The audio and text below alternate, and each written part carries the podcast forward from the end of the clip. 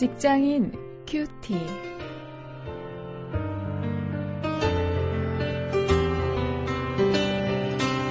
여러분 안녕하십니까? 6월 9일 오늘도 여러분과 함께 말씀을 나눌 저는 원용일 목사입니다. 오늘 사도행전 3장 1절부터 26절 말씀을 가지고 우선순위라는 주제로 예수 그리스도뿐이기에 난 아니라오 이런 제목으로 함께 말씀을 묵상하겠습니다.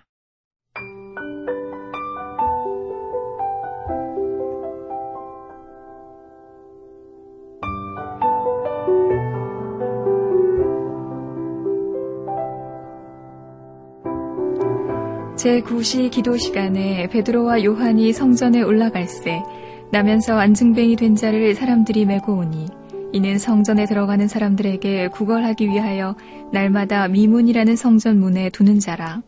그가 베드로와 요한이 성전에 들어가려 함을 보고 구걸하거늘 베드로가 요한으로 더불어 주목하여 가로되 우리를 보라 하니 그가 저희에게 무엇을 얻을까 하여 바라보거늘 베드로가 가로되 은과 금은 내게 없거니와 내게 있는 것으로 네게 주노니 곧 나사렛 예수 그리스도의 이름으로 걸으라 하고 오른손을 잡아 일으키니 발과 발목이 곧 힘을 얻고 뛰어서서 걸으며 그들과 함께 성전으로 들어가면서 걷기도 하고 뛰기도 하며 하나님을 찬미하니 모든 백성이 그 걷는 것과 및 하나님을 찬미함을 보고 그 본래 성전 미문에 앉아 구걸하던 사람인 줄 알고 그의 당한 일을 인하여 심히 기이 여기며 논란이라. 나은 사람이 베드로와 요한을 붙잡으니 모든 백성이 크게 놀라며 달려나아가 솔로몬의 행각이라 칭하는 행각에 모이거늘 베드로가 이것을 보고 백성에게 말하되 이스라엘 사람들아 이 일을 왜 기이히 여기느냐? 우리 개인의 권능과 경건으로 이 사람을 걷게 한 것처럼 왜 우리를 주목하느냐? 아브라함과 이삭과 야곱의 하나님 곧 우리 조상의 하나님이 그 종 예수를 영화롭게 하셨느니라 너희가 저를 넘겨주고 빌라도가 놓아주기로 결혼한 것을 너희가 그 앞에서 부인하였으니 너희가 거룩하고 의로운 자를 부인하고 도리어 살인한 사람을 놓아주기를 구하여 생명의 주를 죽였도다. 그러나 하나님이 죽은 자 가운데서 살리셨으니 우리가 이 일의 증인이로라. 그 이름을 믿음으로 그 이름이 너희 보고 아는 이 사람을 성하게 하였나니 예수로 말미암아 난 믿음이 너희 모든 사람 앞에서 이같이 완전히 낫게 하였느니라. 형제들아 너희가 알지 못하여서 그리하였으며 너희 관원들도 그리한 줄 아노라. 그러나 하나님이 모든 선지자의 입을 의탁하사 자기의 그리스도의 해받으실 일을 미리 알게 하신 것을 이와 같이 이루셨느니라 그러므로 너희가 회개하고 돌이켜 너희 죄 없이 함을 받으라.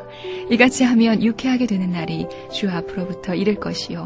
또 주께서 너희를 위하여 예정하신 그리스도 곧 예수를 보내시리니 하나님이 영원 전부터 거룩한 선지자의 입을 의탁하여 말씀하신 바 만유를 회복하실 때까지는 하늘이 마땅히 그를 받아두리라.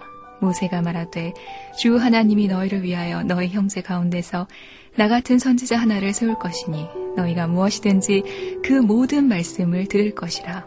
누구든지 그 선지자의 말을 듣지 아니하는 자는 백성 중에서 멸망받으리라 하였고 또한 사무엘 때부터 오므로 말한 모든 선지자도 이때를 가리켜 말하였느니라.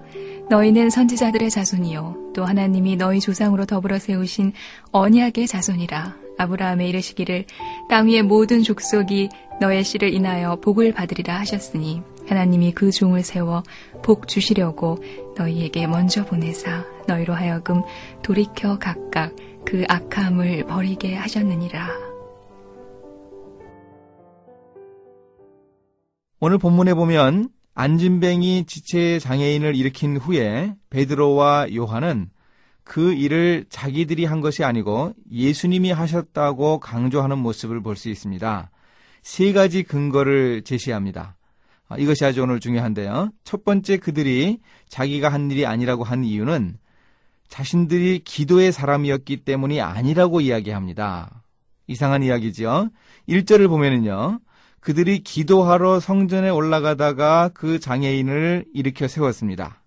만약에 기도하고 나오던 때 그런 이적이 있었다면 사람들이 오해할 수 있을 것입니다.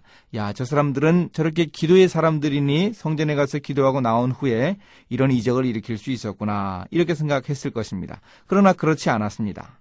또 12절에서도 그들은 분명히 말했습니다. 자기들 개인의 권능과 경건 때문에 그 안진뱅이 지체 장애인이 일어난 것이 아니었다. 그렇게 얘기합니다. 그럼 무엇 때문에 그 사람이 일어났다고 얘기합니까? 오직 그리스도께서 그 일을 하셨다고 그들은 고백하고 있습니다. 또 14절, 15절을 보면은요, 거기도 또 자기들이 한 것이 아닌 그 근거가 아, 나옵니다. 제자이기 때문도 아니라고 이야기합니다. 베드로 요한은 자신들이 능력을 행한 것이 아니라고 하면서 예수의 제자이기 때문에 그런 능력을 행한 것은 아니라 이렇게 강조하는 것입니다. 당시 유대 사회에서 제자들은 훌륭한 랍비에게서 배우다가 어느 정도 때가 이르면 독립하게 되는 것이 관행이었습니다. 아, 일종의 하산을 하는 것이죠. 그런데 베드로와 요한은 자기들은 그런 훌륭한 랍비 밑에서 배우다가 이제 독립한 제자이기 때문에 그 병자를 고친 것이 아니라고 얘기합니다. 그들은 제자이기 때문이 아니고 단지 자신들이 증인이라고 주장했습니다. 어떤 일을 보고 사실대로 전하는 사람, 이 사람이 증인인데요. 이것은 물론 법정 용어이죠. 법정에서 자기의 목숨을 걸고 그 사실을, 진실을 증거하는 사람입니다. 역시 이 얘기도 예수 그리스도가 그 안준뱅이 지체장애인을 일으켰다고 얘기하는 것이죠. 자기들이 제자이기 때문에 어떤 능력을 가진 것은 아니라고 강조하고 있는 것입니다. 또 한 가지 이들이 예수 그리스도를 주장하는 것이 있습니다. 16절에서 자기들이 자선 사업가이기 때문도 아니라고 이야기합니다. 그 장애인 거지를 불쌍히 여기는 동정심이 사실 이 이적의 시발점이었지요. 그들을 불쌍히 여겼습니다. 베드로가. 그러나 그 동정심이 이적을 낳은 것이 아니고 예수로 말미암아 난 믿음 때문에 그 장애인이 나음을 얻었다. 이렇게 강조하고 있는 것입니다.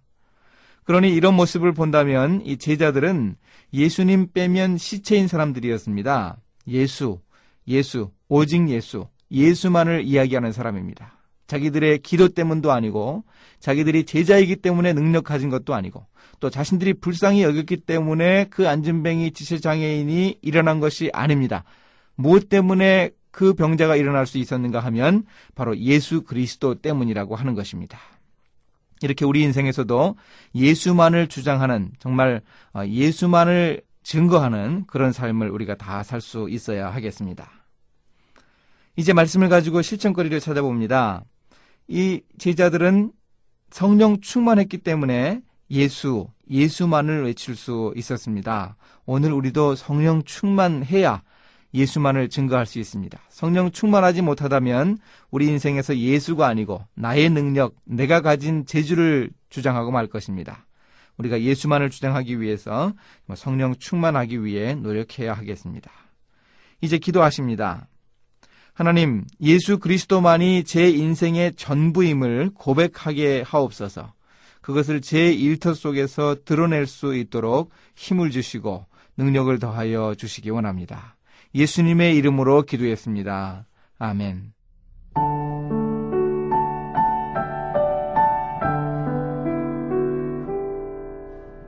신학교 시절 한 은사님께 들은 이야기예요.